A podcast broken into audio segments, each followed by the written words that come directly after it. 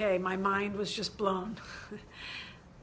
Someone just asked me on a telephone call, how did I give myself permission to do a job that I'm so in love with?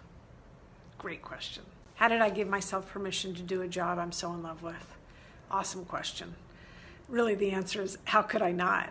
I mean, I've known what I, who I am, and what I do, and and the impact I have, and how much I enjoy being of service for so long. The answer would take a long, long time, and I'll I'll do that answer. I'll give that answer another day. But quite frankly, like I love people. I believe in people. I'm an emotional optimist. I know what my impact is.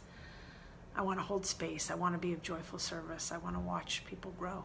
And so, after a, a, short lifetime of being a strategist and working in advertising agencies and, and being part of the creation of ads and campaigns, I just wanted to be the creation of someone's life more than advertising.